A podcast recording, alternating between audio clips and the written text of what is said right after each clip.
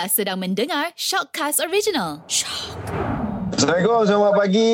Jad, Ya, macam biasa Jad, kita seminggu Mhm. satu topik kita belajar. Kita Betul. belajar ilmu sains perubatan ni supaya kita sama-sama celik tahu pasal penyakit-penyakit yang sering kali kita dengar sekarang ni juga kan. Ya betul. Jadi hari ni kita nak belajar pasal satu penyakit ni kalau kita tengok orang tengok tak Hmm. tahu sebut orang akan sebut uh, apa ni kapal capal ha, macam-macam sebutan saya ada, sebut saya sebut macam couple, couple, couple, couple. Lepas tu saya sebut teringat tunnel tu. Ha? ha, dia elok kalau awak tak payah sebut lah Baik, kita bertanya terus bersama dengan kita sekarang ni Dr. Dato Dr. Rajdin Fazwi, pakar perunding kanan bedah tangan uh, dan microsurgery Jabatan Ortopedik HKS. Assalamualaikum, Assalamualaikum, Doktor. Waalaikumsalam. Terima kasih. Sihat ke tu doktor? Ah. Semuanya dalam keadaan baik ke? Ya Alhamdulillah insyaAllah. Macam mana Astro okey? Covid ada? Covid tak ada? Alhamdulillah. kita kita tu lah kita kena ikut SOP juga doktor ha, Betul. Penting, penting tu penting. Alright, doktor Okey. kita hari ni nak belajar pasal uh, Hmm. mana sebutannya yang betul tu doktor Ah, ah, doktor.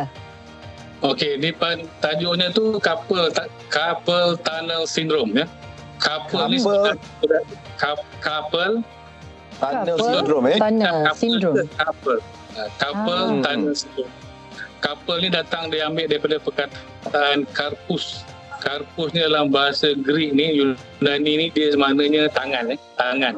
So maknanya oh sindrom tangan, sindrom terowong di tangan kita lah. Kalau di alih bahasa ke bahasa bahasa Melayu ni lah. Hmm. Hmm, hmm, hmm. Tapi nak fahamkan sindrom terowong di tangan tu macam mana sebenarnya doktor? Syndrome di tangan eh. Dia macam ni, ni eh. Dia Ha. dia punya urat, ada tiga urat saraf utama yang membekalkan uh, tangan dan lengan lah ya. Mhm. So kalau kita bayangkan otak kita ni, otak kita ni dia main main main frame dia CPU lah. So dia Mhm. akan bawa jadi urat saraf tunjang di tengkuk. Kemudian dia akan membentuk tiga urat saraf utama di tangan iaitu saraf median, saraf ulna dan saraf radius ya. So ini nama nama untuk saraf tu lah. Tapi bila kita kata carpal tunnel syndrome ni maknanya sindrom yang disebabkan oleh satu saraf saja yang tersepit iaitu saraf median ya. Ada tiga. Oh. Yang tersepit ni kalau carpal tunnel ni maknanya kita sebut saraf median saja iaitu yang dia berlaku di urutan tapak tangan sini lah ya. Okey. Hmm, hmm, hmm, hmm. Ha, saraf median tu lalu betul-betul dekat sini ni. So dia tersepit dekat sini lah. So bila dia tersepit, dia menyebabkan gejala-gejala ataupun tanda-tanda ataupun sindrom. Ya. Itulah dia tunnel syndrome. Hmm, Okey. hmm. Tapi macam Okey, macam mana jadi- boleh Ha. boleh tersepit tu doktor? Macam mana boleh jadi benda tu sebenarnya? Okey, carpal tunnel syndrome ni ni benda yang kalau dalam hand surgery ataupun bedahan tangan microsurgery ni antara penyakit yang common saya lihat lah. Setiap hari tu mesti ada seorang yang kita bedah lah ya untuk Mhm. carpal Hmm, tunnel Dia kalau ikutkan dia terbagi pada dua kumpulan yang besar. Kumpulan yang pertama kita panggil idiopatik. Idiopatik ni maknanya kalau kita cari-cari-cari dia memang tak ada sebab. Okey? Hmm. Cuma ada beberapa kumpulan orang yang lebih cenderung untuk kena carpal tunnel ni. Contohnya uh, golongan wanita, kaum wanita uh, berumur lebih 40 tahun ataupun juga um, uh, um, uh, berkenaan dengan setengah pekerjaan lah yang selalu menaib ya. So dia Hmm. kita tak kata dia menyebabkan, dia cuma lebih cenderung untuk kena carpal tunnel lah. Grup yang kedua ni dia kita panggil secondary carpal tunnel syndrome ataupun sekunder. Dia ada tanda-tanda gejala carpal tunnel syndrome ni tapi kita boleh tahu punca dia. Mungkin dia ada patah pergelangan tangan kan eh Mhm. menyebabkan sepit urat saraf. Mungkin ada penyakit gout ya. Dia gout menyebabkan uh, dia punya urat dalam yang yang sharing terowong dengan carpal tunnel dengan itu bengkak dan membesar ataupun perempuan yang mengandung kan yang mengandung tu. Sebabkan hormon tu you akan retain fluid. Tapi kalau wanita mengandung dia makin makin dia sim, dia berat makin tambah kan? Jadi Mhm. maknanya di tu terowong yang dah sempit tu campur pula dengan tambah air tambah, berat badan tu dia sempit lah. So dua yang utama ni. Tapi kalau tanya saya carpal tunnel syndrome ini adalah yang idiopathic maknanya kita pun tak tahu kenapa tapi ada beberapa orang yang cenderung kena dengan carpal tunnel syndrome dia akan datangkan gejala dan tanda yang sama. Okey, doktor, kalau kita sebenarnya nak tahu, sebenarnya bila saya, uh, apa bila doktor sebut pasal kapal tangan sindrom tu, boleh tak saya tahu? Dekat kapal tangan tu kita akan rasa kebas-kebas ke sakit dia lebih kepada macam kejang ke ataupun macam tiba-tiba dia akan attack kita ketika kita tengah buat kerja dengan laptop kita ke atau dengan handphone ke ataupun macam mana? Alright. So maknanya uh, Eliza nak tahu tanda-tanda dan gejala lah. Ya. Yeah. Okay. Apa, uh, bila kita cakap, uh, saya cakap tadi menyebabkan petana ni melibatkan nerve yang spesifik saja ya. Dia nerve ya, saraf. Jadi kita tahu urat saraf dia dia uh, deria rasa satu fungsi dia membekalkan untuk bergerak ya. Jadi ada satu uh, gejala atau tanda ya. Satu melibatkan uh, deri rasa. Okey. Dia sangat spesifik kapal tunnel ni. Deri rasa akan, akan hilang atau kebas di tiga setengah jari saja. Ibu jari, jari uh, telunjuk, jari tengah dan separuh jari cincin ni. Ya, dia sangat spesifik. Untuk kita diagnose tunnel sindrom, dia datang ke kita kata uh, saya kebas tangan doktor, saya kebas ibu jari, saya kebas dua dan tiga. Ya, dia sangat spesifik nombor satu. Bila bercakap pula dengan uh, berkenaan dengan pergerakan otot, satu pesakit akan lemah otot, dia tidak boleh hendak apa ni uh, mengangkat ibu jari macam ni lah. Pesakit lah akan datang dengan tanda yang utama ni. Benda lain yang pesakit akan terjadikan kata doktor saya tidur dia akan dengan rasa kebas dan dia akan terjaga tengah malam dan dia akan tidur ya. ini sangat spesifik okay. so jadi kita pesakit datang jumpa saya saya akan tanya soalan-soalan sedemikian dan saya akan cari gejala-gejala dan tanda-tanda sedemikian ini kita panggil klasikal kapal maknanya kalau jumpa saya dengan masalah macam ni saya kata 99% lah dalam medical ni tak ada 100% ya. Hmm. Kita diagnose tu sebagai carpal tunnel syndrome lah. Okay. Hmm. Jadi tadi just nak check boleh doktor kata kadang-kadang kalau orang yang bekerja menaik banyak guna telefon selalu pakai tangan ni dia boleh ada simptom-simptom terkena lah carpal tunnel ni kan. Ya, Jadi kalau kalau kita nak elakkan doktor untuk orang-orang bekerja banyak menaik, banyak gunakan handphone ni macam mana doktor? Okey, kita ini satu benda yang susah lah kita nak beri nasihat pada pesakit ya. Sebab hmm. kita dapati kalau Hefni tengok betul-betul bila kedudukan uh, terowong ni di sini ya. Bila urat bila kita bengkokkan tangan macam ni, ini adalah kedudukan yang menyebabkan urat saraf tu betul-betul tersepit eh. Jadi maknanya hmm. sebab kerjaan barang pekerjaan yang banyak melibatkan pergerakan macam ni ni selalunya pesakit akan ada masalah. Jadi macam mana kita nak elakkan benda ni eh? Kita elakkan benda nombor satu uh, saya beritahu pesakit cuba elakkan posisi yang menyebabkan sakit. Tapi contohnya yang susah sebabnya dalam keadaan macam ni selalu berlaku bila tidur tengah malam. Kita tidur tak sedar ni. Ya, mm-hmm. so bolehlah buat apa lah yang kedua uh, untuk mengelakkan ni kita bercakap pasal ergonomi kan? Dulu kita ada kalau setengah orang yang banyak pakai komputer ni kita ada keyboard yang ergonomic keyboard. Kedudukan tangan tu lebih selesa kan. So satu boleh cuba yang itu yang kedua selalu saya cadangkan pada pesakit untuk menggunakan splint tangan. Splint tangan ni dia macam uh, sebenarnya sarung tangan tapi dia ada benda keras di bawah sini supaya keadaan tangan tu kekal macam ni. Tapi jari boleh gerak.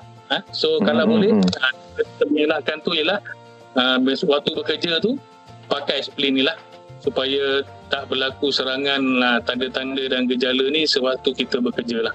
Okey. Hmm, hmm, hmm, faham. Hmm. Jadi yang sebenarnya doktor kalau kita nak tahu selain daripada itu mungkin ada rawatan lain ke selain daripada kalau pakai tadi doktor sebut apa tadi?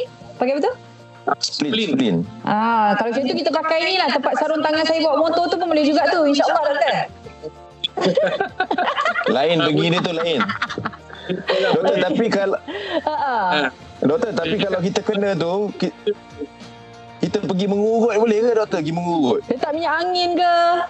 Okey, uh, soalan ni pun selalu ditanya tapi kita hmm. kena explain supaya jelas kita kena faham patologi. Patologi ni maknanya dalam perubatan ni apa sebab dia. Kalau tengok nama dia sendiri, carpal syndrome ni, nama dalam uh, description nama dia dalam patologi kita panggil compressed uh, nerve compression neuropathy. Maknanya nerve tu saraf, compression ni maknanya tekanan. Neuropathy ni merosakan pasal nerve. Eh.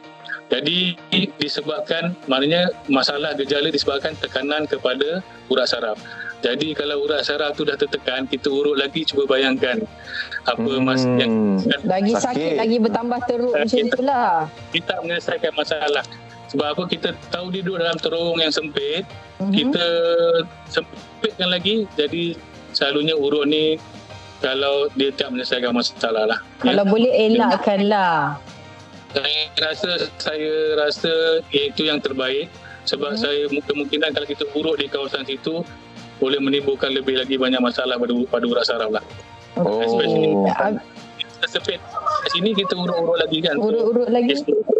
Sepatutnya okay. dibuat lah. Hmm. Tapi kalau seseorang tu kiranya macam dia dah diagnos sebagai penyakit ataupun sindrom tunnel tu tadi tu, couple tunnel tu boleh ke kalau contohnya dia nak dapatkan rawatan sehingga dia baik ataupun memang benda tu akan datang kerap kerap kali ke ataupun macam mana? Okay right. Kalau Eliza tengok saya explain tadi dua jenis eh, yang paling banyak yang idiopathic maknanya tak tahu sebab tapi ada kecenderungan dan jenis hmm. kedua ada benda-benda lain menyebabkan eh. So hmm. selalu kalau jenis kedua ni dia kena ke operation lah kena betulkan benda yang yang menyebabkan. Kalau patah hmm. pergelangan tangan patah tu ya. Uh, kalau ada gout maka ubah gout ataupun uh, rawatan untuk gout ya. Tapi yang idiopathic ni um, kita rawatan ni selalu kita kita bagi pada dua juga. Kita gunakan konservatif dan juga yang pertama konservatif lah. Konservatif ni kita pakaikan splin dan makan uh, berikan ubat uh, vitamin B kompleks selalunya. Eh. So bergantung kepada pesakit lah. Selalu kalau pesakit datang awal, Awal ni katanya saya mungkin 6 bulan ke bawah lah. Dia baru dapat lagi, dia tak ada rawatan lain, baru tak pernah jumpa doktor. Jadi saya masih lagi uh, nasihatkan pakai aspirin lah. Uh, yang selalunya untuk 6 minggu dan kita cuba tengok sama ada simptom dia berkurangan ya. Hmm. Kalau sebaliknya kalau setelah rawatan konservatif ataupun lebih kita kata kita gagal rawatan konservatif baru saya cadangkan pesakit untuk pembedahan. Kita tak selalunya uh, bedah serta-merta ya untuk sakit-sakit ni lah. Hmm. Faham. Doktor, tapi okay. mungkin ada orang kan kadang-kadang Doktor ni takut kena Ha? Orang takut dia kena potong je ingat kena operation ah, operation yeah. lah. Itu lah doktor. Uh, saya tak saya tak kita memang akan rawat konservatif dahulu mm-hmm. kecuali datang lepas Helmi datang kata Helmi dah ada kabut tanah dah 3 tahun sorok tak tunjuk kat orang jumpa saya otot dah kecut, saraf pun dah teruk dan saya tak boleh buat apa lah. Sebab hmm. if jumpa saya uh, saya rasa tak ada doktor yang akan buat pembedahan terus lah. Kita mesti ikut protokol uh, untuk rawatan konservatif dahulu. So jangan risau lah. Hmm. Okay. okay. Kiranya Jadi, kalau ada tahap yang lebih serius lah baru hmm. kena buat operation doktor eh. Betul betul. Jadi mungkin doktor ada sedikit pesanan kot untuk Hafni sendiri yang suka main game doktor 24 jam dan juga senarai kita kat luar sana yang mungkin bekerja menggunakan gadget kan 24 jam macam mana tu? Boleh, boleh teruskan main. jaga posisi, jaga posisi. Kalau you ha. banyak pakai komputer, ha, cuma yang susah sikit nak nasihat pasal saya bekerja ni ada pesakit saya yang jenis menggunakan power tool yang bergegar tu. Susah sikit lah tu dia modif vibration. Macam have ni jenis uh, yang uh, banyak pakai komputer boleh gunakan uh, uh, type uh, keyboard yang ergonomi eh, yang bagus posisi tangan yang bagus. Um, kalau main game ni uh, main game ni kalau kita tengok dari segi perubatan hand surgery ni banyakkan pesakit datang bukan masalah kapal tanah. Dia datang dengan masalah sendi pada ibu jari dan juga jari-jari lain lah. So hmm. ah, betul.